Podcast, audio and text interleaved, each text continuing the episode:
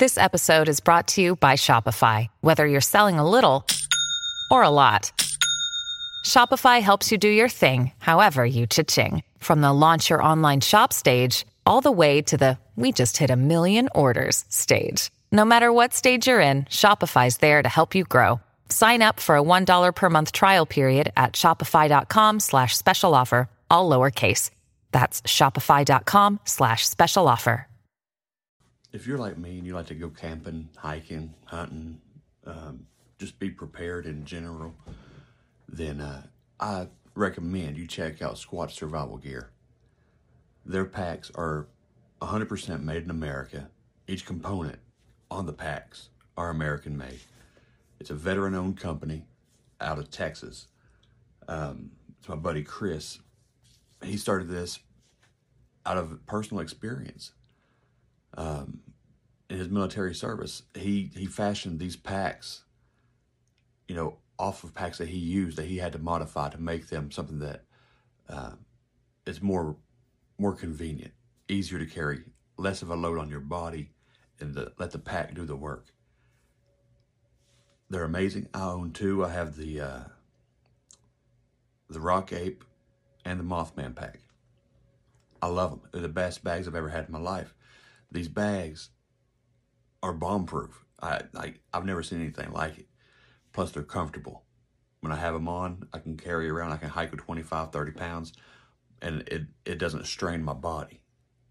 The pack does the work. Um, you have to see them for yourself. So go to squatchsurvivalgear.com to check them out. If you decide to, to purchase one of these bags, use my promo code.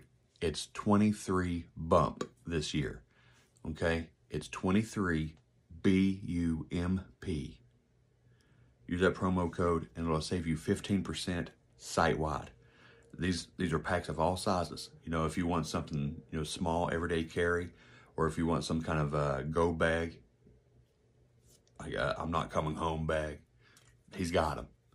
Check him out, squatchsurvivalgear.com, promo code 23BUMP.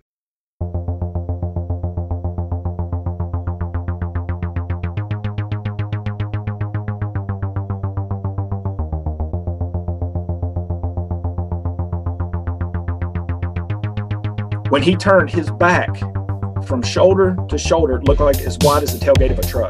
and just darkness, literal darkness, just came like all over, just just all over me, except where I was standing. This thing let out the most blood curdling, mind blowing, spine tingling scream that you've ever heard in your life, and it cut through me like a knife.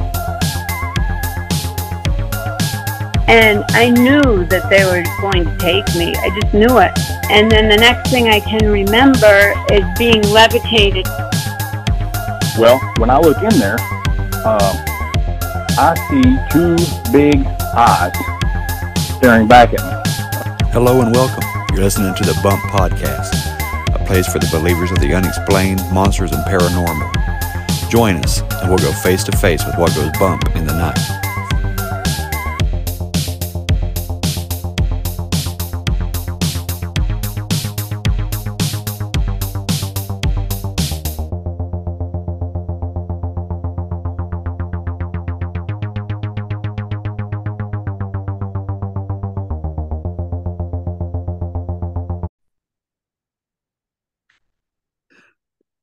There, believers. I got a great episode for you today. Um, this time I'm not doing a pre intro. I have her right in front of me. I have Vicki Joy back on the show um, to talk about Asclepius and uh, the the old Greek god of healing and, and medicine and how he may still be um, a figure to worry about today.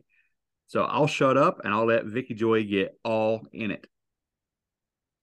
Please. Maybe. So you, yeah, you you picked the topic most likely to get us booted off of YouTube. Good for you. Again. Yeah. Right. Yeah, right. Been there myself. Yeah. Oh, yeah, the Asclepios uh, and the Asclepions, the great healing temples of antiquity. Uh, a lot of people think that those things just lie in ruins and it was a thing of the past, but you would be surprised how much of the whispers of that cult are still alive and thriving today.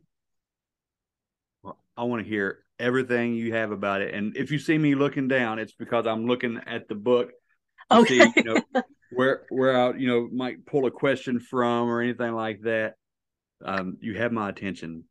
Absolutely, absolutely. So who who is this Greek god of healing? Could you tell me about you just like a, a, a Cliff's Notes version at least of who he is or who he's supposed to be? Yep, absolutely. So Asclepius, I believe, started out as a Roman god, but they also called him Asclepius. They just spelled it a little bit differently. And then the Greeks took on uh, him as one of, of their faves as well. So Asclepius is the uh, serpent god of healing. Hmm. And he was a demigod. He his father was a god, Apollo, and he was born of a human woman. And we know biblically from Genesis 6 that if you have a angel father and a human mother, you've got a Nephilim there. And so uh, Asclepius was a, a Nephilim, and he it was most recognized or the, the symbol of, of Asclepius is this is going to be familiar to a lot of people. It was a, a staff with a single serpent entwined up it.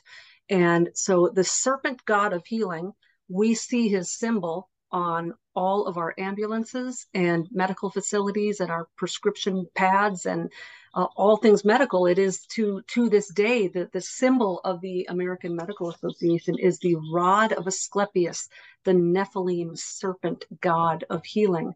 And we'll go into more detail about how he actually uh, obtained his healing powers. But one thing that I think will be of particular note to the listeners is that if you go to the Hippocratic Oath, not the Hippocratic, but the Hippocratic Oath, mm. which is now we lose some of this because it's been translated into English and it's been modernized. But if you go to the original Greek Hippocratic Oath, and this is important because with all of the issues we have today with euthanasia and abortion, you have a lot of people decrying it's against the Hippocratic Oath to do no harm. And my argument is that nobody is actually breaking that oath because the very first sentence in the Greek is, I swear by the god Apollo and his son Asclepius and Hygeia and Panacea uh, and all of the other gods in the pantheon that I will do my best to follow in the footsteps of my mentors and all they have taught me. Now, that's just loose, a loose translation, but they are, in essence, promising via oath to follow in the footsteps of Asclepius. And I would argue that they are keeping that oath. Mm, it's like a like a blood oath, like a covenant. They're making a covenant. It's an actual covenant. They're signing their name to it. Yeah. And um, interestingly, uh, one of the sort of caveats of the ancient Asclepions, which were at their prime in the first and second century. So these were around in Jesus's day. And even some of the stories that we hear where he was wandering around on the Sabbath, healing people that were in these healing pools. Remember the man who couldn't get to the healing pool? Yeah. I'm pretty, I'm pretty sure that he was at an Asclepion there and he was trying to get into one of these healing pools outside of the Asclepion. And I just think it's really fascinating that on the Sabbath, when you weren't supposed to be healing people and Jesus was supposed to be doing, you know, Sabbath stuff, that he was wa- he was wandering around in front of the healing temples of these serpent gods. And he was going right into the belly of the beast doing his ministry there on on the devil's ground. So but what's Yeah. interesting about these asclepions is there was a caveat. There were two kinds of patients. They were unwilling to help. So your insurance was going to get turned down if you were one of these two people. And you could not enter an asclepion if you were elderly or pregnant so the unborn and the elderly were equally as unimportant, unvalued. And so when you look at some of the things that are going on today with the elderly, with euthanasia, with abortion, with um, female reproductive rights, this is nothing new. This this is nothing new. the the devaluing of of unborn babies, pregnant women, and the elderly go all the way back in time into antiquity, and it was actually birthed with with this god Asclepius. The serpent god of healing had no regard for the elderly, the pregnant, the the unborn, the weak things of the world. And Wow. and that's and that's why Jesus was such a contrast to that culture because the weak things of the world were despised and he chose the weak things of the world. And so this is one of the areas in which we see that dichotomy playing out. Wow. Uh, The people that that need the help the most are the ones that weren't allowed to be there. Now, this Asclepion or Asclepius, uh, the serpent god of healing. Okay, was his appearance as a serpent like was No. he like a Nachash or was he more like Well, that that's interesting. The way he's portrayed in marble is that he was just a man. Now, okay? God only knows because even the depictions that we have of the pharaohs, even though they are depicted as being taller than man and having the elongated skulls and things like that, for the most part, we look at those those hieroglyphs and things of Egyptians and they appear to us to look human. But uh, God only knows what they really looked like and and how much of that was you know being changed through time. So uh, all of the depictions of Asclepius in marble is that he's just a man, but he's holding this pole with the serpent up it. Um, but if he if he truly was uh, the progeny of some sort of watcher or fallen angel, and Apollo was pretty high up there on Yeah. on the the chain of of the gods, and so uh, being that he had a a human mother, he he would have been a demigod or a Nephilim, and I'm I'm fairly certain. I don't know if if by the first century this was still true, but in the original antediluvian in um, iterations of those Nephilim, they they absolutely probably would not have looked human at all, and not just their size. Wow. Wow. And the staff, um, it's not to be confused with the staff that was raised in the desert, right? I it's actually escaping me right now. Starts with starts Yeah. C. Um, yeah, so there's a couple different staffs. I don't know if this is the one you're talking about. There's a Caduce or a Caduceus or The something like that. Caduceus. Yeah, the the Caduceus. Caduceus, okay. Yeah. That that is actually a pole with wings, and there's two serpents Two going up it. Okay. and that's the rod of Hermes and it's it's equally as occultic and has all sorts of symbology and and it goes into um the original secret societies and Freemasonry and it goes into uh with the caduceus it's got um because Hermes and what I'm gonna maybe pronounce this wrong but the Herm Hermistus Tristigistus or what, what is a tongue twister. So um all all of that stuff is, is tied into Hermes and so the the rod of Asclepius is something different than that. Um I, I wouldn't suggest painting either one of them on the side of your car and driving around in it, but but you know but yeah the the the rod of Asclepius was, was actually the symbol of the the serpent god of healing specifically. Wow. And that's, I guess it's really, like my wife is a nurse and a devout Christian. So there's that, that contrast. Um, I, I know it's no, it's not in their awareness that they are making this oath.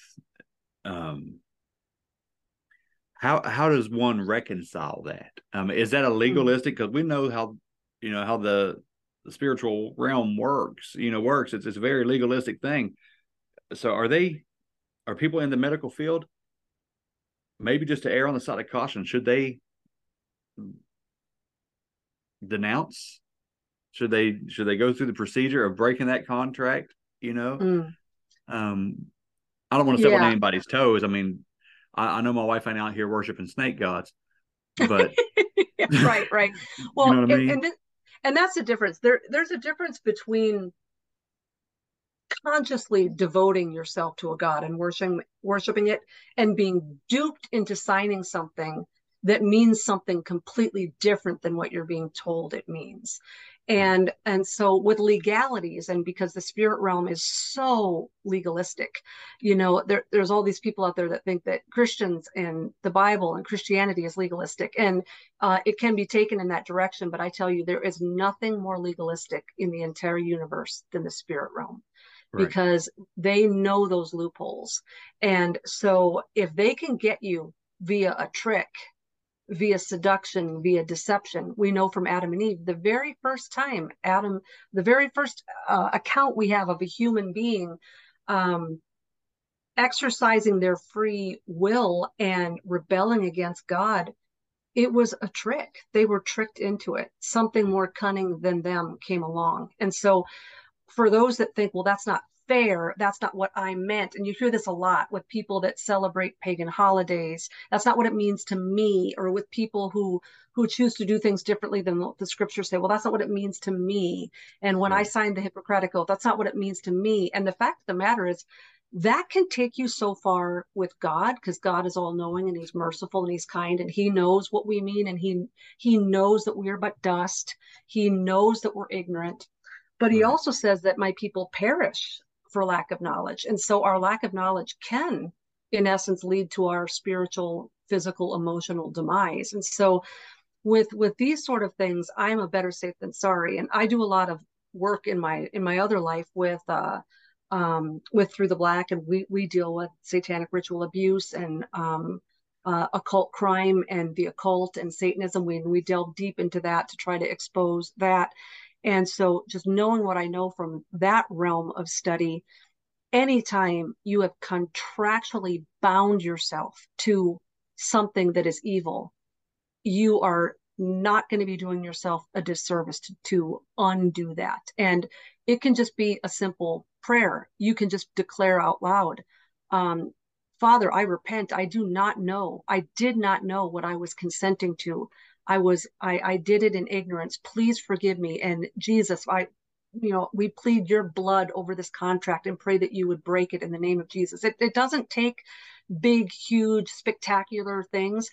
Um, if this is something someone feels convicted on and they they want to take it further and they want to bring it to their supervisor and say hey i i i didn't know what i was signing and and is there anything that i can do i i would feel free to pursue that. I i would love to hear from someone in the medical profession who has perhaps done that because i would love going forward to be able to give people good counsel on how legally they can maybe uh, uh, uh undo that contract. Because as we know from even salvation everything in in the scripture is covenantal. It's everything. Our, our, entire salvation the cross the blood sacrifice the forgiveness of sins it's all contractual. It's all covenant. It's all um, tied into uh, betrothal covenants. And we know from betrothal like marriage is a covenant. And and so much of what's going on in the old testament the design of the tabernacle with its various chambers the the thresholds the um, the the the Torah and the the multiple copies of the Torah, both being all of this actually mimics Semitic betrothal ceremonies and betrothal um, traditions, and so it, it's a covenant, and so. I, I, go into detail in, in the book in chapter four, actually, where it talks about threshold covenants and astral vampires, talking about how one of the schemes of this whole entire sleep paralysis phenomenon is that they are taking you they're they're abducting you at a point where you aren't coherent you're asleep you're in a different state of consciousness. When you wake up you're not looking for or alarmed at any missing time because you went to bed and you expect there to be missing time. You aren't a lot of people don't put a lot of thought into their dreams. They don't consider it. They don't remember them. If they do remember it they just think it was a dream. So they're they're they're actually bringing us in an altered state of consciousness in many cases into an alternate dimension into an astral dream realm and if you don't remember it it's even better but a lot of times what they're doing in in these scenarios is they are putting you into rituals or ceremonies and you are making oaths and mm. covenants with them. And so you wake up and you have no memory of it or you just think it's a dream and you say, well, that's not fair. But this this ties all into the vampire lore of the spirit realm with they have to have invitation. Mm. And if you won't if you won't grant them invitation in your sane, right, conscious mind while you're awake, they will seek other ways in which to get that, even if they have to do it by deception. So, mm. uh, all, all of this revolves around contracts, oaths, covenants. And I cover my bases every morning. I don't make a big deal out of it. I, it's not the same prayer every day. I don't go on for hours, but every morning when I wake up, I say, Father in heaven, if I engaged in any contracts, covenants, or oaths in my dream world that I have no memory of, I pray in the name of Jesus that your blood would cover that and that it would break that oath. And I base this loosely on a passage in Numbers that is it's actually specifically talking about married women and unmarried daughters. It doesn't doesn't make an allowance for men or divorced women.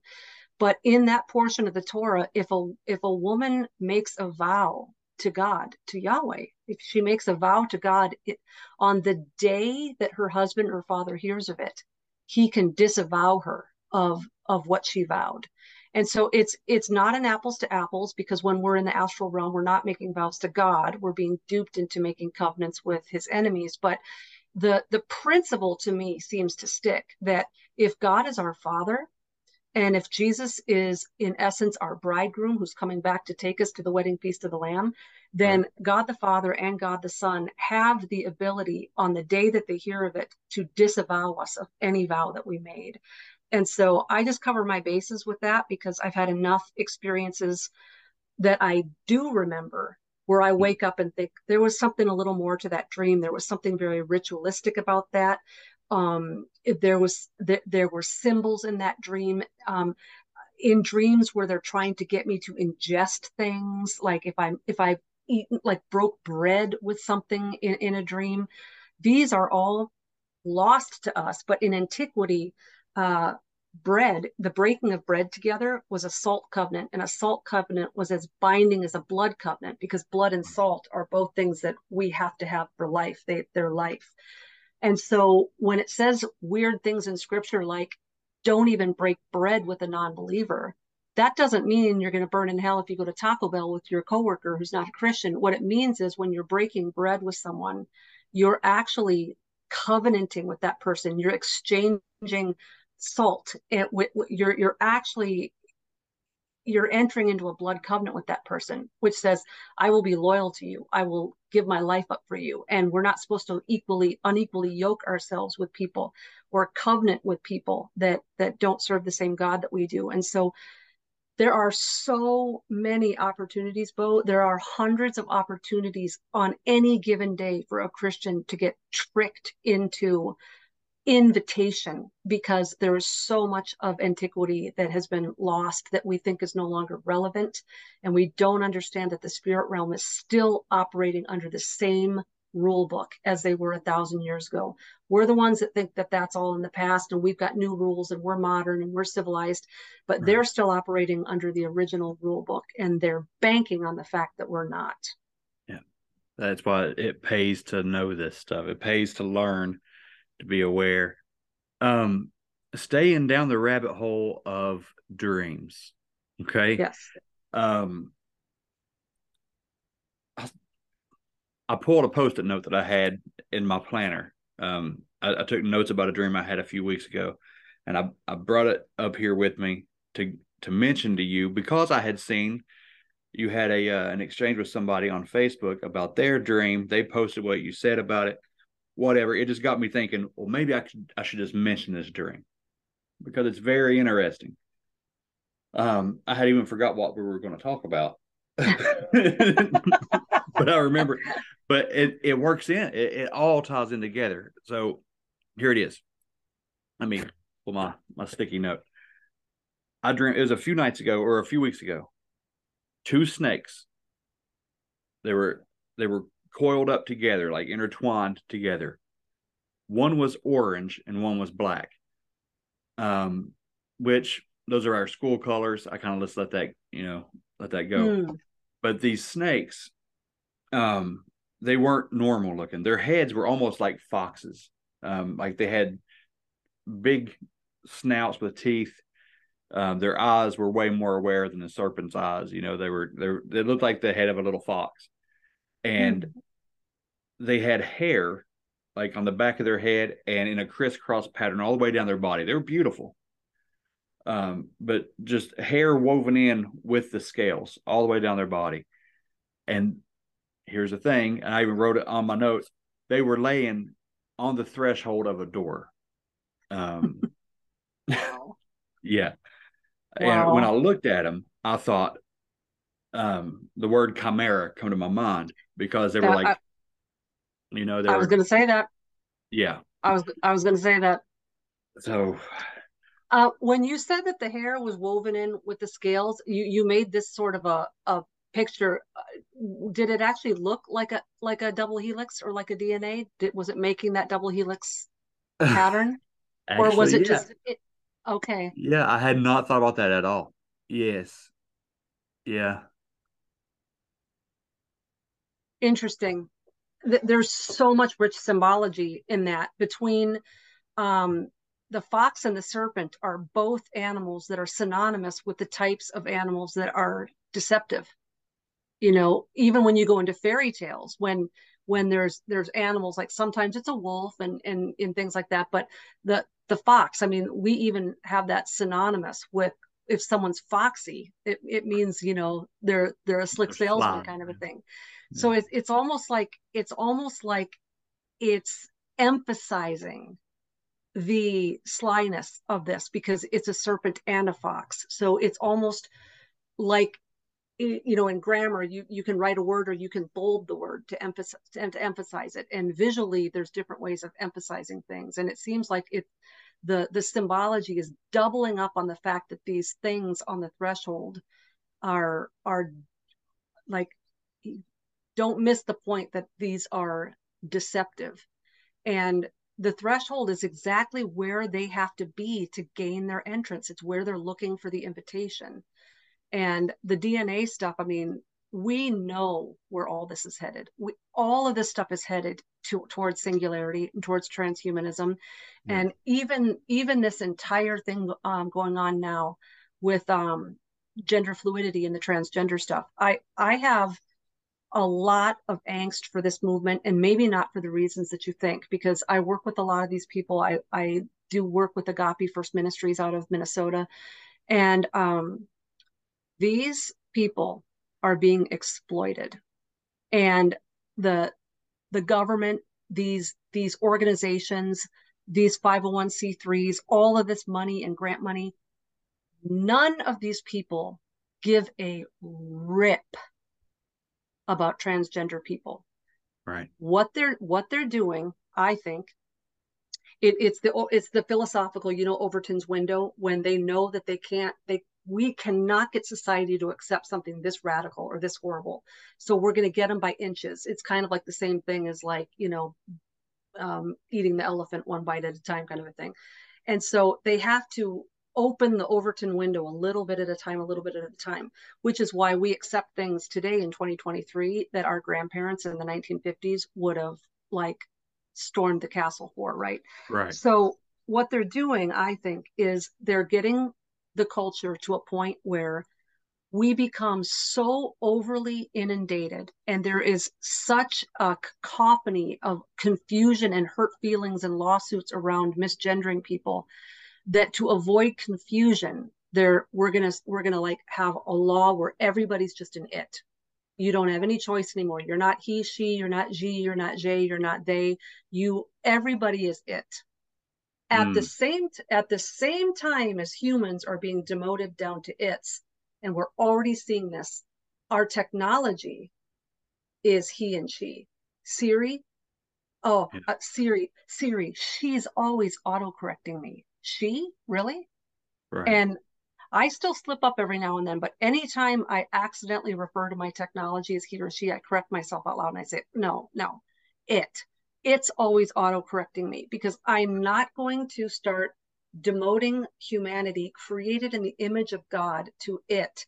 And at the same time, take beast tech and start calling it he and she as if it's a Wow. person. And so I think where this is all headed is I think everything is headed towards this singularity, this human humanity plus, this H plus. And so because I know that that's the direction of where everything is going, if you put a gun to my head and said, you know, explain to me the meaning of this dream, you know, on the spot, it has all of the earmarks to me of of a, a prophetic word towards this is where we are headed.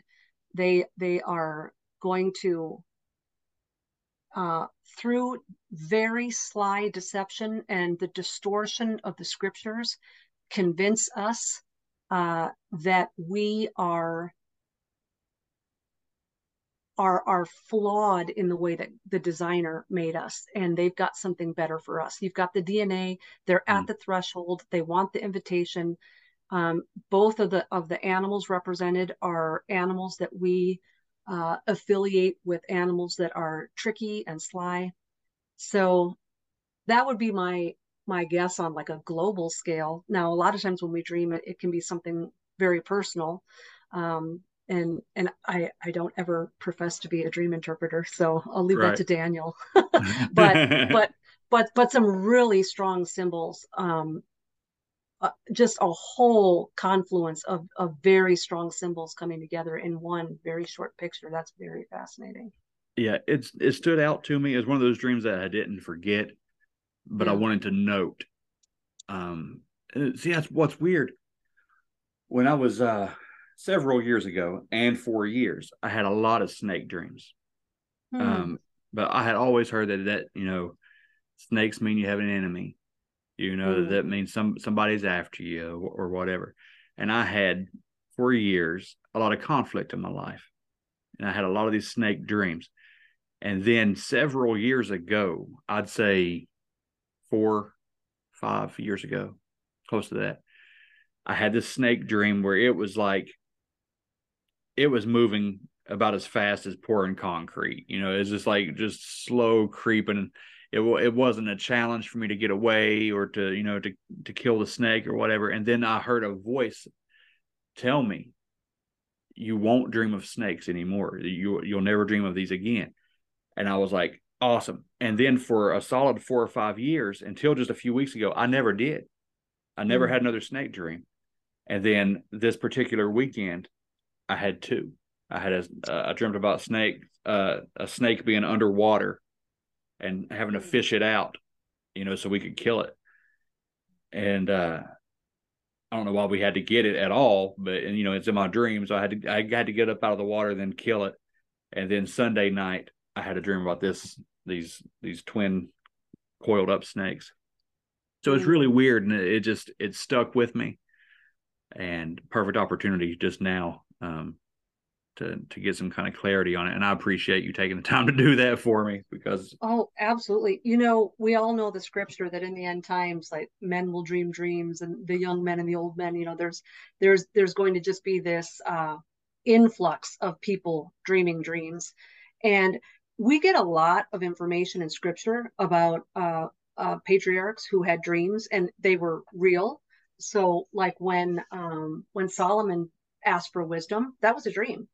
And th- there's, you know, Daniel, like many, many. But if you go into uh, some of the apocryphal books as well, Jasher, Jubilees, Enoch, um, what the, the Apocrypha, Genesis, Book of Giants, when you get kind of like the fuller stories, like the filled in version of, of some of these stories in Genesis, there is a lot more of uh, Jehovah communicating with his people through dreams than we're even given in scripture. And so when it says in that a mark, an earmark of the end times is going to be that we're going to have these dreams again, it really behooves us as believers to start paying attention to our dreams. Not to the point where we're being obnoxious and every single thing like every single day everything in our dreams have to mean something but it it really would behoove us to pay closer attention to these dreams and what they could mean. And to kind of use a pop culture scenario. I don't know if any of you guys saw the movie signs with mel gibson the m. Night Shyamalan movie. I I, am always quoting this as an example because uh, the whole kind of theme that runs through that movie is the kind of stupidity, the nonsensical last words of this woman before she died, where she swing said, away. "Swing away, swing yeah. away, Merrill, swing away," and to the point where the priest, the pastor, was he was losing his faith in God because he felt that his last the the last words of his wife as life was draining from her should have had some sort of profound meaning and because it was so nonsensical he couldn't believe that there there was a god in charge of such a nonsensical ending and so then we find out you know spoiler alert for anyone who's watching 15 year old movies Best Um, top five movie ever. Like it's it's in the top five for me. I'm sorry. And see, I I didn't get it like when I first saw it, and then I've I've had more and more and more of an appreciation for how genius it was through the years as I realized the applicability even to the end times and with the way God and the Holy Spirit works with us. Because as you all know, Swing Away Merrill was the key moment um, that that saved them from all being killed by by these aliens that that broke into the house at the end because he saw the baseball bat and and even Merrill had redemption in that moment. The, every single member of the family, I don't I don't know about the boy, but the the daughter and Merrill and the Mel Gibson character, all in that moment had vindication because um Merrill, who was like the dropout who failed and didn't ever become the sports hero, used that moment in time with with the failed bat to save his family. And uh, the Mel Gibson character realized that his wife's last words were actually of profound prophetic importance.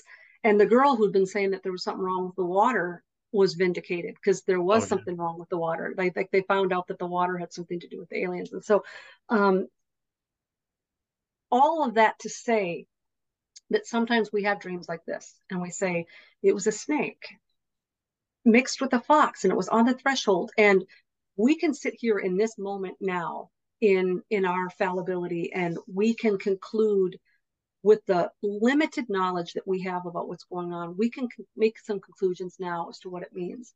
But i think some of these dreams that stick with us that we we can't let them go we know there's some meaning to it and we're going around and we're asking everybody and we're googling dream dictionaries and we we can't and i think a lot of christians too uh, make the mistake of settling on an interpretation far too quickly because they want that closure uh, or or they want that permission for what they're looking to to to do and i think in many cases these dreams that we're dreaming now are swing away merrill types of predictions that they are not going to make sense to us until the moment when they do. And instead of just a cool like oh that makes sense. Maybe that's what it means it's going to be a profound uh vindication for for us and and might even work towards the saving of ours and many lives. And so uh look at joseph. Look how long he and his family had to wait to figure out that dream he had of the stars bowing down to him. God is not quick Right. always to interpret what he shares with us. And so i just i really just want to encourage believers out there especially the ones that are really really into dreams and dream interpretations and prophetic dreams. I 100% believe in prophetic dreams. I don't think god ever stopped using that medium as a means to communicate with his people but if you wake up and within five minutes you know what that dream means mm, not, i'm not so sure about that i think that we have gotten really good as a church at identifying which of our dreams are prophetic and spiritual. I think we have a long way to go in sober mindedly and vigilantly interpreting those dreams. That's, that's a good point. That's a very good point. Um, yes, and yes, we do. You know when it's more than just a dream. You wake up, do. you know it. It it just resonates with your spirit differently. I've had I've had another dream before. It's been a year ago, and uh, it kind of came to fruition. And uh, there's a guy in our church. He he has dreams and he has visions, and that's how he gets a lot of his word is from that. Uh, he's an older man in the church, and I told him what this dream was about. And this one, it I was I was reading scripture, but I couldn't see what the scripture was. I just knew that it was out of the Bible, and I was surrounded by a lot of my students, and everybody was just all smiles and all happy and all this kind of stuff. And I woke up and I was like so upset because I couldn't get to see what was what I was reading, and, uh, and that's what I was fixated on.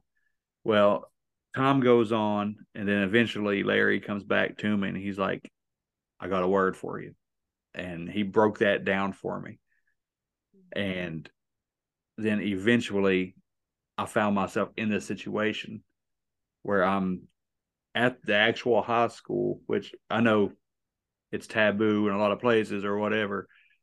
It's not that big of a deal where I live. Um, God is still very present, thank, thankfully.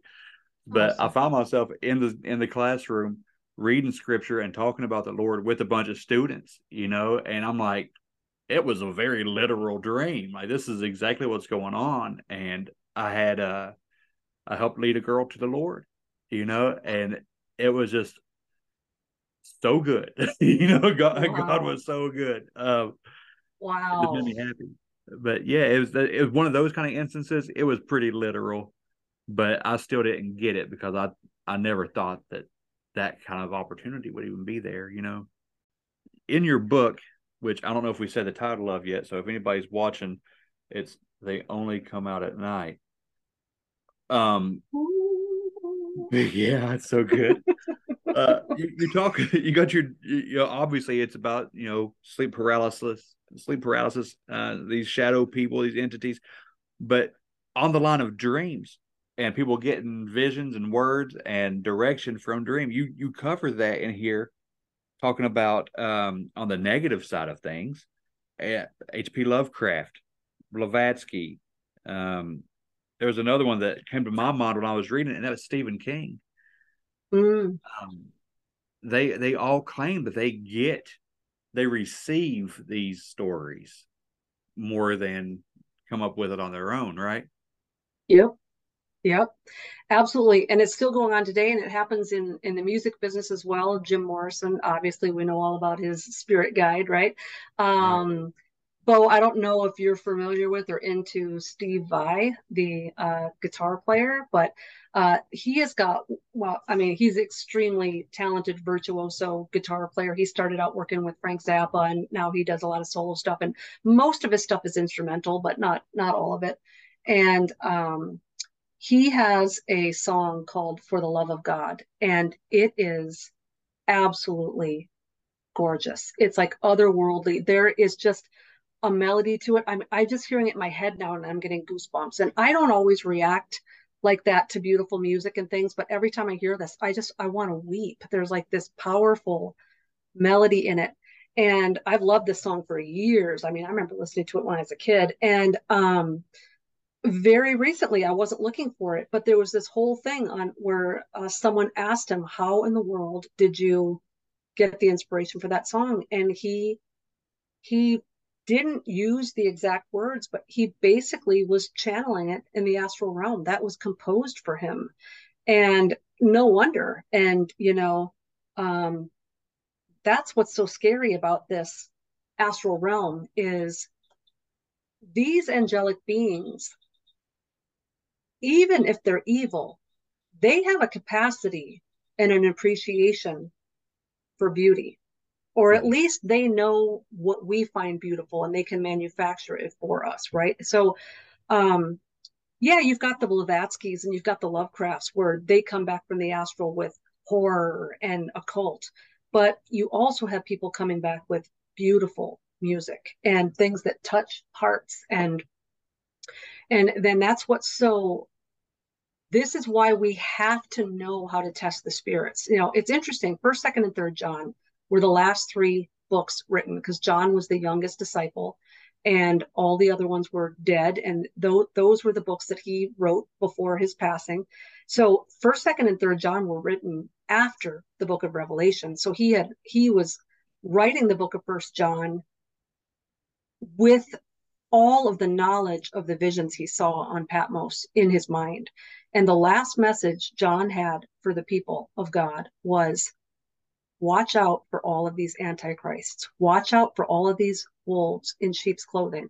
And he was t- he was talking to believers about how to recognize the antichrists among them, the ones that were posing as the high priests and the you know the the godly people, right? And so what's what's really frightening about where we are as a culture is even though we say that reason and logic and the scientific method is the is the highest thing by which all things must be measured we really have actually become an extremely emotions based culture where what we believe has far more to do with how we feel or how we interpret things. And so, what's scary about all of this angelic realm stuff, where you've got God and his angels trying to communicate with people in various ways, and then you've got the fallen angels communicating with people in various ways. If the only way we as human beings are able to test these spirits is through the emotion we felt as this encounter was occurring, we're going to be so far off course because there are tons of people that come back from the astral realm or channeling the Council of Eight or taking ayahuasca who talk about nothing but light, love, peace, joy. Um, the, uh, the the meaning of life was explained to me. I've never felt such love. And then you've got pretty much every example in scripture of a human being interacting with an angel uh, good angel, where the first thing out of the angel's mouth is fear not and they're trembling and their knees are knocking and they're falling over and they're wetting their pants and you know so uh, what what's really frightening to me about where we are at as a culture we're we're all whether you're religious or non-religious we're a very spiritual culture now. Everybody's spiritual. And there's advantages to this but the disadvantage is that the only way that believers and non believers have to put their finger on the pulse and determine whether or not this entity that I just interacted with is good or bad, or is for me or against me, or is leading me into truth or leading me into error, is how I felt during that encounter. And I'm telling you, if that's the only way you test a spirit, you are going to be light years off course in a very short amount of time. And so I really think that believers need to delve into First John and study that and really pray. And we as a church need to ask the Holy Spirit, how in our day and age and in our culture, how do we test these spirits? You know, it, it's an easy question to answer when I'm on shows where I know people are believers. It's mm-hmm. a tricky question to answer when I'm on the shows with the New Agers because the way we test the spirit and know whether they're from God is if it lines up with Scripture. And uh, you tell that to someone who doesn't have any belief in the authority of Scripture, and how how do they test the spirits? So we need to to really answer this question and even the Christians are sort of getting into a, uh, uh, a, into dangerous waters with that as well, because if the only way we can test the spirits to know whether they're of God or of the devil is comparing and contrasting it to scriptures, that assumes that we are very well versed in the scriptures, we know the scriptures, and we are interpreting the scriptures correctly. We're not we we don't have the ear tickling gospel. Um, so even the even the counsel to test the spirits according to the word of God becomes extremely nuanced. And we have to be walking closely with the Lord. It, it's never been more important than now. If we aren't walking hand in hand with Him and obeying His commandments and pursuing holiness and turning our back and despising the world, we are not even going to be able to test the spirits properly because we're not going to know the word of God. Right. It's not it's not good enough to just go to church every Sunday and take your pastor's word for everything and then say, "Hey, I put in my 60 minutes this week." It, it's we will not survive as a Christian race if we continue in this blase fashion. Yes, I agree with that 100%.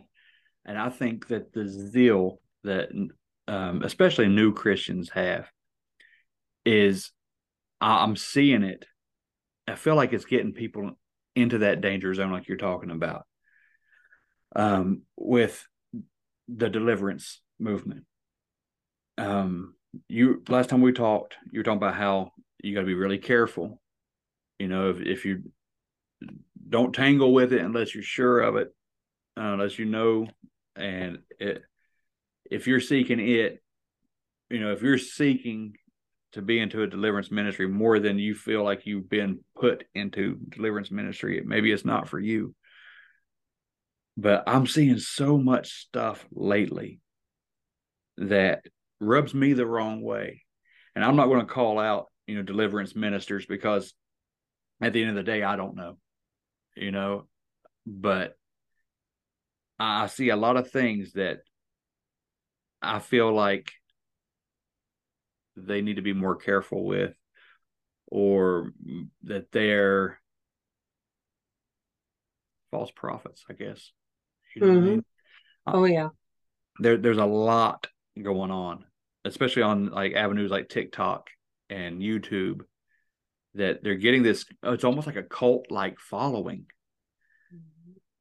Um, but they're you know they're claiming to do it in the name of the Lord. So, where would you line up on you know how, what how would you advise people as far as like testing that um the discernment there um if they're they're saying they're delivering these demons in the name of God you know I don't want to be like the uh the blasphemous high priests you know saying that Jesus was casting out demons and you know doing the work of Beelzebub and you know what I mean I, I'm not trying to be those guys but at the same time I don't want to say these guys are doing the Lord's work when it just some of this stuff just looks so far fetched, so Yeah. played out, so rehearsed, Yeah. you know. Yeah. Um I think that the number one mark of a genuine person with a gift of deliverance, of, of the casting out of demons, is compassion. You have to understand that people that are legitimately possessed or oppressed by a demon or they're demonized, these people are in torment. They're being harassed, they're being sleep deprived, they're being frightened, they're being scared, their their lives are being destroyed.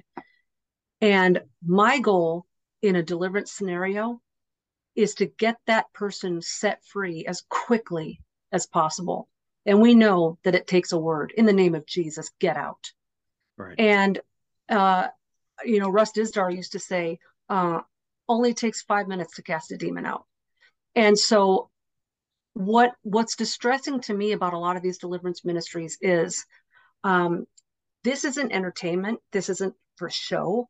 This Right. isn't for, hey, this is going to be great content. Uh, these people, when when you look at all of the rules, like all the HIPAA rules and the rules in the medical industry and in, in medicine and with our prescriptions and our diagnoses. And when you look at HR policies in the corporate world and you look at psychiatry and the, the doctor patient uh, confidentiality and everything that we do to make sure that nobody knows, you know, we got a hernia or we wet our bed or whatever. You know, there's so much respect and dignity given to the people that have these ailments but you're going to take someone who's demonized, probably a targeted individual, probably being gang stalked by the occult, having witches astral projecting into their lives, putting, ruining their lives, and you are going to put them on display and and let every single person you're going to let all 100,000 people that hit your YouTube channel see that this person has that ailment. Now everywhere they go every job they have every neighborhood oh you're that weirdo on the YouTube video. There's no dignity for Right. for these people. And um some of it is just common sense too. Uh it makes zero sense to me if you know anything about demonology why you would ever have a uh deliverance session with anyone unnecessary in the room. What you want, Thank you.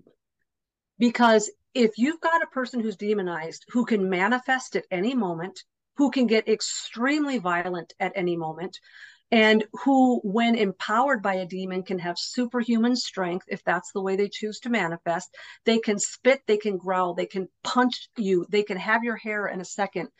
You want the person doing the deliverance, and you want two other people in the background with their yappers shut, praying out loud with their eyes open on that person.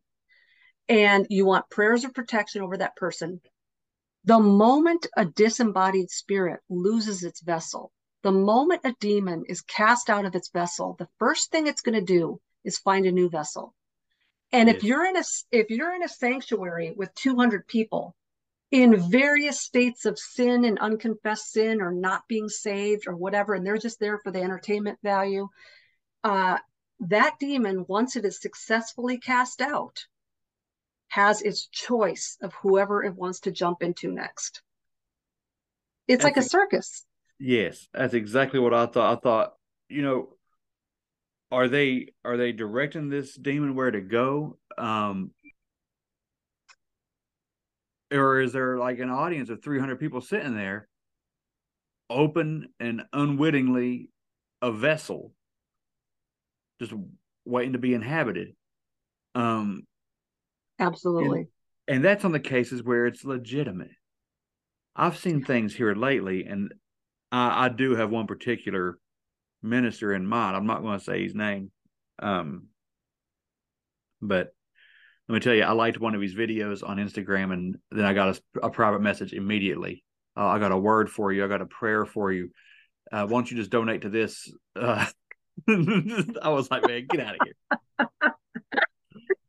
Uh, yeah but uh, this it was little children that their parents are bringing to them these kids look terrified and confused. And they're like uh, I'll, t- I'll tell you what the video said and then you might know who i'm talking about because it's a very popular video. It said uh, this child was watching videos about mermaids and now she has minnows. What? yeah. I'm like oh, cussing at my phone. This Yeah. be yeah. uh.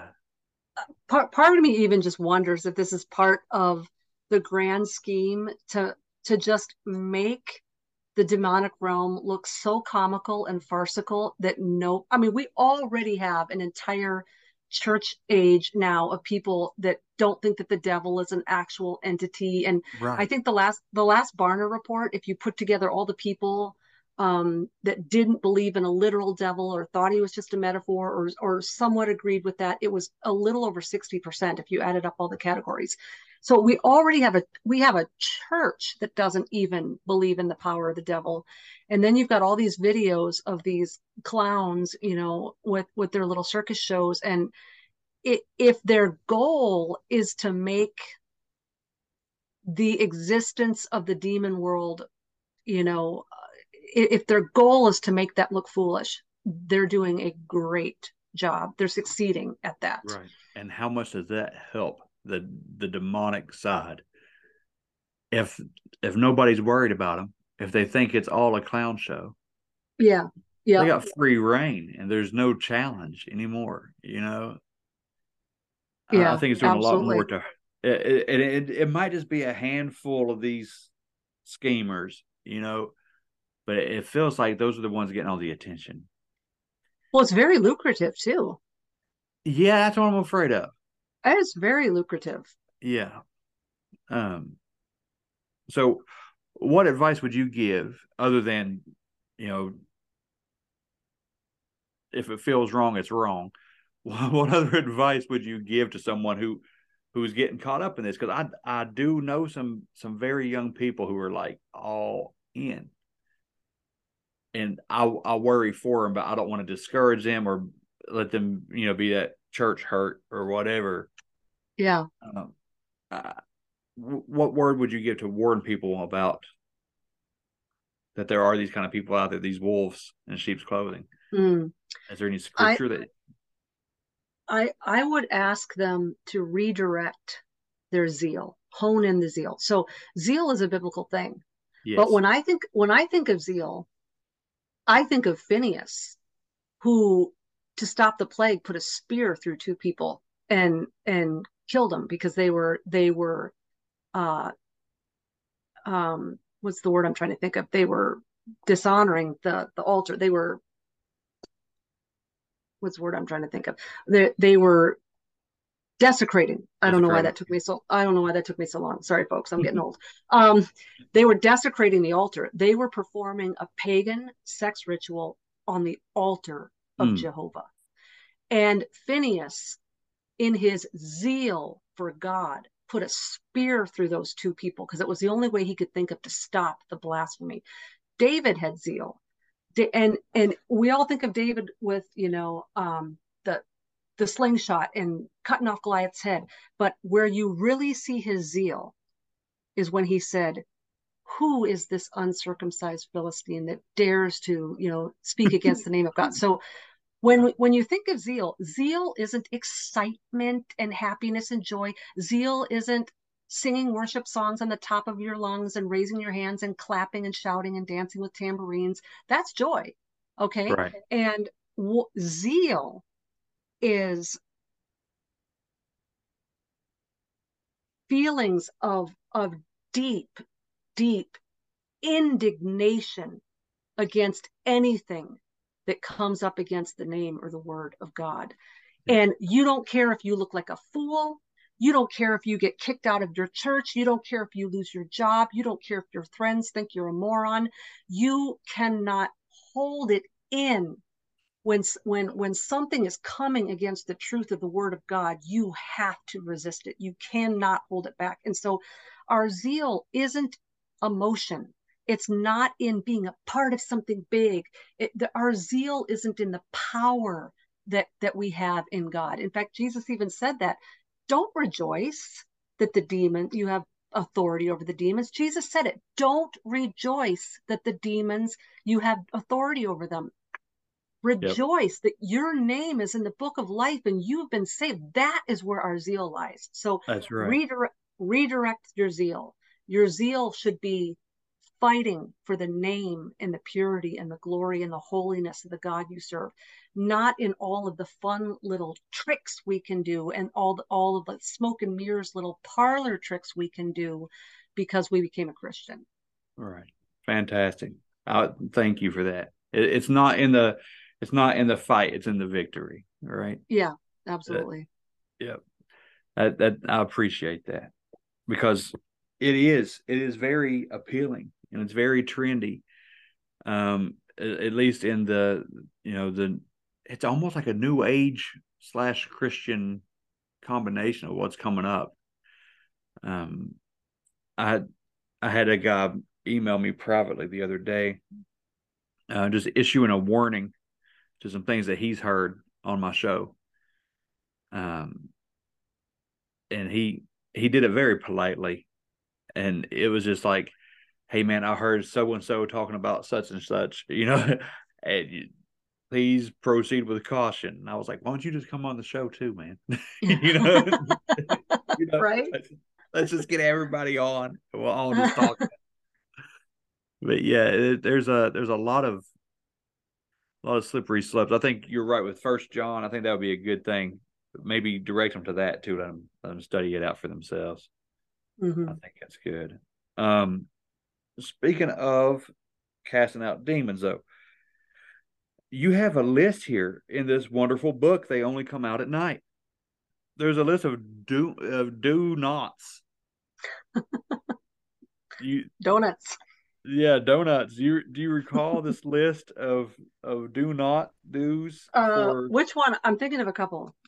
Okay. Um, things to not do that may even escalate a spiritual attack. It's like do not believe that SP is a mental illness or a form of narcolepsy. Mm it'd be mm-hmm. sleep paralysis for those that don't have the book. uh. Do not rely on Google or the internet to steer you in the right direction. Oh, please. Amen. Do not bring in a psychic, medium, ghost hunter, or exorcist. I like that. Yeah. Um, why not bring in an exorcist? Let me let me ask that. Um, because with first of all, there's a difference between having sleep paralysis and being possessed. Uh, very few people actually have a demon living inside of them who are controlling them. And typically, if that's happening, we're talking about severe satanic ritual abuse survivors, people steeped in the occult, generational Satanism, people who've been involved in rituals, etc., uh, brides to Satan kind of rituals, things like that. Uh, there is such thing as being demonized or being oppressed or being harassed by demons. And the the thing that I don't like about the ritual of exorcism is it is a ritual. It, it, it isn't based upon your particular story, your family line, the sins you have or haven't confessed, or or the circumstances in your life, or if you've got witchcraft going on in your neighborhood, or if you torqued off some Wiccan at your, your job place, they just come in and it's a standard one size fits all, and it's a ritual. We do this and then we do that and we do this.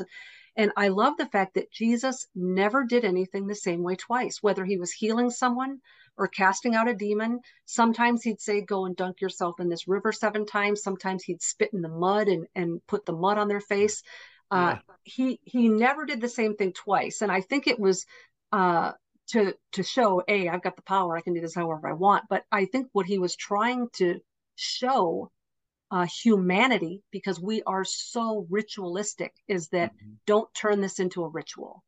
Uh, this is not a one size fits all. It goes back to compassion. You you have to treat each individual differently.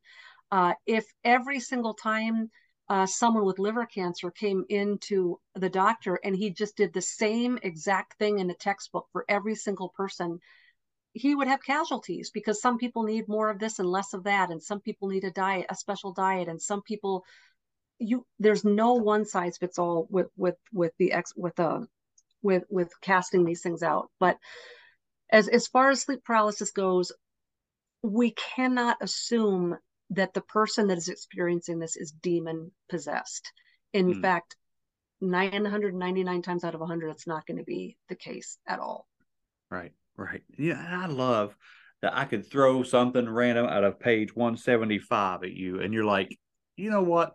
That's a very surface question. Let me dig in real deep, pull out all the answers, and uh, and answer your question correctly at the same oh, time. that was, that was you're awesome at this. Like, like oh man, thanks, Bo. You are well, you are and... more you are are so much more than uh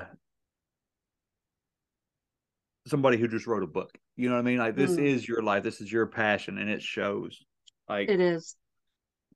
I'm so blessed to have you on here uh, in a second time at that. Thank you so much for this. Oh, absolutely. Uh, Thank you. Uh, I absolutely love having you on. There, we we've barely scratched the surface again. uh, is there anything that you wanted to to get into that we haven't talked about at all today? Oh man, it, there's so many directions that we could go. You know, I think I just want to kind of put a final punctuation mark on what we were talking about with um, deliverance and also with the exorcisms because they kind of tie in. Yeah. We have reached some complicated areas in modern society now. And there are a lot of things that people are diagnosing as demonic that could be mental illness. It could be uh, the influence of pharmaceutical, psychotropic, legal, or un- or illegal or psych- psychedelics. It, it could be um, it could be dissociative identity disorder. And let me tell you a little bit something about uh, DID, which used to be multiple personality disorder, MPD. Right. This is a legitimate thing, and we we are designed as human beings that when we are facing something absolutely horrific, we have the ability to disassociate in that moment.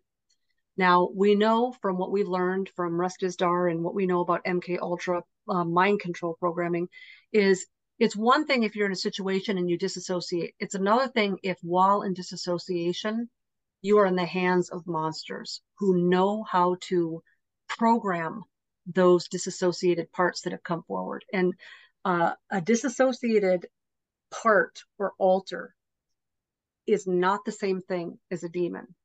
And if you're in a church or you're in a deliverance ministry or a counseling ministry and you have someone come to you and you just automatically assume that every person that's acting strangely has a demon, you're going to do a lot of damage if you are casting demons out of someone who's mentally ill or on psychotropic medication who now takes on that label.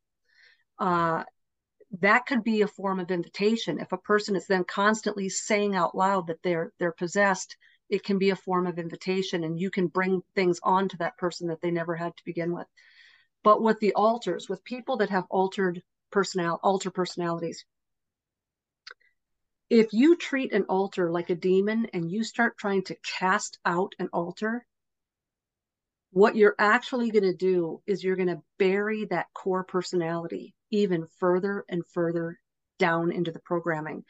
The defender alters, which are tough guys, they're going to come out and the the out of protection for the core personality, the the the defender alters are going to come out. They're not demons. And another thing that's going to happen is a lot of times the alters that are willing to come forward and talk are the child alters because they're young and they're naive and they're curious. And uh, when you're dealing with a child alter and you start trying to address them as if they're a, an evil demon that needs to be cast out, you're actually terrifying those alters and you're you're you're creating a worse a, a worse case of dysfunction in that system. And if, if you are in deliverance ministry you had better study every single thing you can. Get your hands on about did and alters and splits and you need to be studying everything Russ Dizdar ever put out on shatterthedarkness.net. Uh, if you do not know the difference between someone who's demonized and someone who has been split through trauma, you are going to destroy those people. This, mm. this is a dangerous game. This is this is a dangerous game. This doesn't just mean you go out and get a, a pretty white suit and a blue bow tie and, you know, set up yourself in front of church and start screaming at people. This is serious business. And th- these demons have had thousands, if not tens of thousands of years to figure out how to dupe really stupid human beings. And with all of the militarized and the quantum tech out there and the mind control programs and the the shadow government operations, they have they have learned how to disguise themselves in such a way that you don't even know when you are and are not dealing with a demon, when you're dealing with an alter, when you're dealing with someone with a mental illness. If you are not highly educated in all of these matters, and if you do not have a, a gift where you know that the Holy Spirit is speaking to you, and not some Kundalini spirit or some uh, self appointed label of I have this gift. A lot of people, I'm a prophet. Uh, mm-hmm. I I have the gift of distinguishing spirits. That's great, but if someone other than you has never noticed this or picked up on it or said it, uh, I would I would try to get a second opinion uh, because that's just another part of this war too. Satan loves to get people with misplaced zeal and eat them for lunch because they don't know what they're doing. Yes, yes, that that's very important. Um, thank you for that too. Yet, the fact that some things, you know, that you know, mental illness does exist. you know, yeah. yeah, that's important. You you said something just now, and I have to ask about it too because I that's the second time I've heard it in like as many weeks. Please tell me what is a Kundalini spirit? Oh, what is that? Is it like something out of yoga? Is it? Yes. Yep. Okay. So uh, the Kundalini is the uncoiling serpent that that it it's at the coccyx, which is a part way down there at the very bottom of your spine, and yoga and various tantric things and a lot of things in in that movement is to uh, awaken the Kundalini spirit, which is the third eye. But what happens is, how does the third eye get opened? You activate it in the coccyx and it awakens the serpent that uncoils. And when the serpent uncoils and shoots up to your third eye, it's it's it's the awakening. It's mm. the ascension. You're now a, a higher vibrational being. Uh, but that Kundalini serpent has made its way into many, many Christian churches and is operating as a false Holy Spirit. So a lot of the things that these people are saying is the Holy Spirit is this Kundalini serpent, this Kundalini entity imitating our concept of what we think the Holy Spirit is. And this is again why it's so important to get our doctrine right, because if we don't fully understand biblically and theologically who this Holy Spirit is, we aren't going to recognize it when the fake one shows up. And this is a vast topic that we don't have time to open. But if you study the Judaistic view and interpretation of the Ruach, which is the, the Hebrew word for spirit, uh, it's fundamentally different from the Christian idea. And if you if you study all the verses in scripture that talk about the seven spirits of God, and there's dozens of them, I, I think I did a list of them the other day. There's at least 19 of them that I know of. So a lot of people know about the one in Revelation where John goes up and he sees the throne and he sees the, the lamb seated on the throne. And then he sees the basically the menorah, which the, the menorah is the emblem of the seven spirits of God, which sit, sit before the throne. And so, how do we square the fact that the Bible repeatedly tells us that there's seven spirits that sit before God? And I'm I'm just thinking I, I believe in the Holy Spirit. Don't hear me saying that I don't believe in the Trinity, but what I'm saying is I think that our modern Christian concept of the Holy Spirit is perhaps flawed. And I think that has made room for why so many churches in modern times have have received this false kundalini holy spirit because the the kundalini holy spirit is willing to reproduce exactly our interpretation of who we think the holy spirit is mm-hmm. and i think if we knew truly what these seven spirits of god that stand before the throne and the fact that Israel understood this, which is why they put the menorah in the temple and why the menorah is their symbol and the menorah is sacred to them. Uh, this this menorah isn't just a candlestick; it is a, it is a metaphorical representation of the seven spirits that stand before the throne of God, looking at at Jehovah's in all of His holiness, the the purest holy of holies there is. And so I, I think if we truly understood what that meant, we would completely reject this Kundalini false Holy Spirit that's showing up in a lot of Christian churches now, because we would know that it in no way represents the way the Spirit of God is represented in Scripture. So, mm. With all that said, I know that's a mouthful and it's a totally different topic, but just for any Christian listening, I I am a Trinitarian. I believe in the Trinity. I'm not saying I don't believe in the Holy Spirit, but I'm saying that our faulty understanding of him has paved the way for receiving Holy Spirits that look the way we think he's supposed to look. Fantastic. Fantastic. And I I'm to have to dig in on this one because that is it a spirit is it an entity that lays dormant in every person do we invite this thing in um will there be a part 3 Next time on the bump. That's right. hey, thank you again for coming on. You're awesome. You're a wealth of knowledge that I don't think I'll, we will ever get to the bottom of. But oh, thank uh, you, Bo. I love I love being on the bump. I hope I can come back.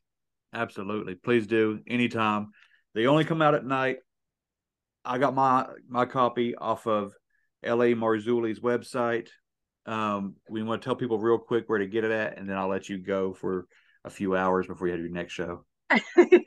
Absolutely. Thanks, Bo. Uh, they only come out at night, exposing the dark weapon of sleep paralysis, available exclusively on lamarzulli.net.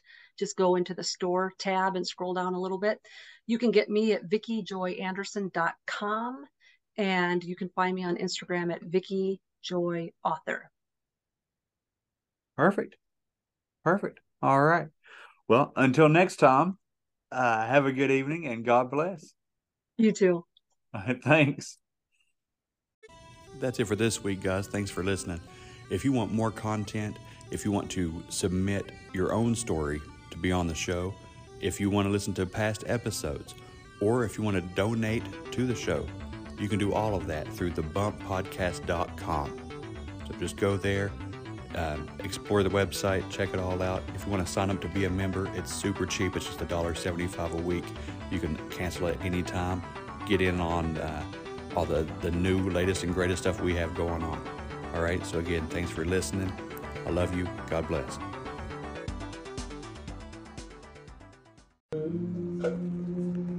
That yonder in the distance?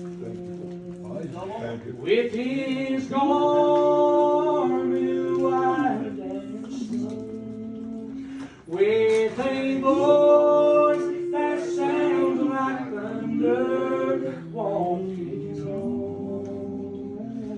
on the street. His appearance is like lightning. Bless you, Dane. Setting high upon his throne. Sing, Has ten thousands times ten thousand sanctified, made it home. Glory, glory, hallelujah. Praise the Lamb you, horse. Praise the holy name of Jesus. Bless the Lord,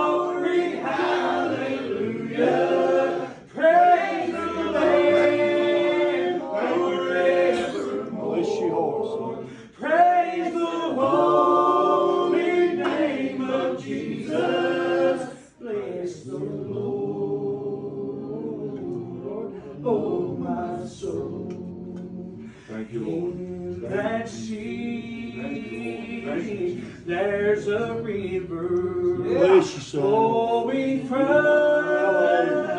God's holy Yeah. where the tree of life is blooming, where the land has not been told. I like this. No more tears.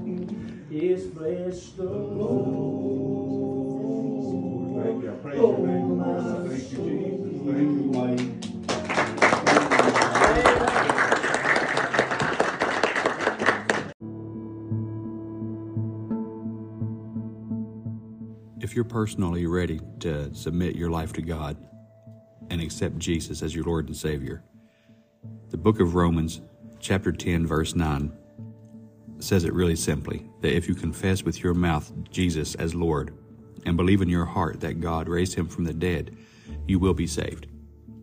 It's that simple. To be born again, to start a new life as a child of God, to join God's army, to rise up against the evil forces that you know are all around you. You don't have to do it alone. I love you. Jesus loves you. And may God bless you.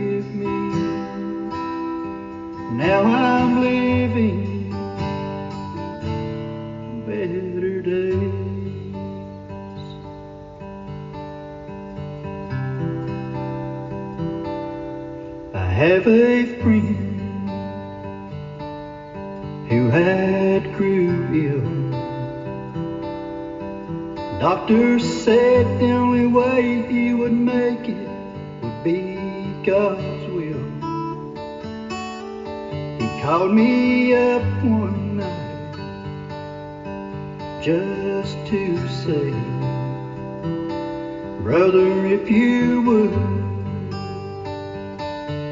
I need you to pray. So I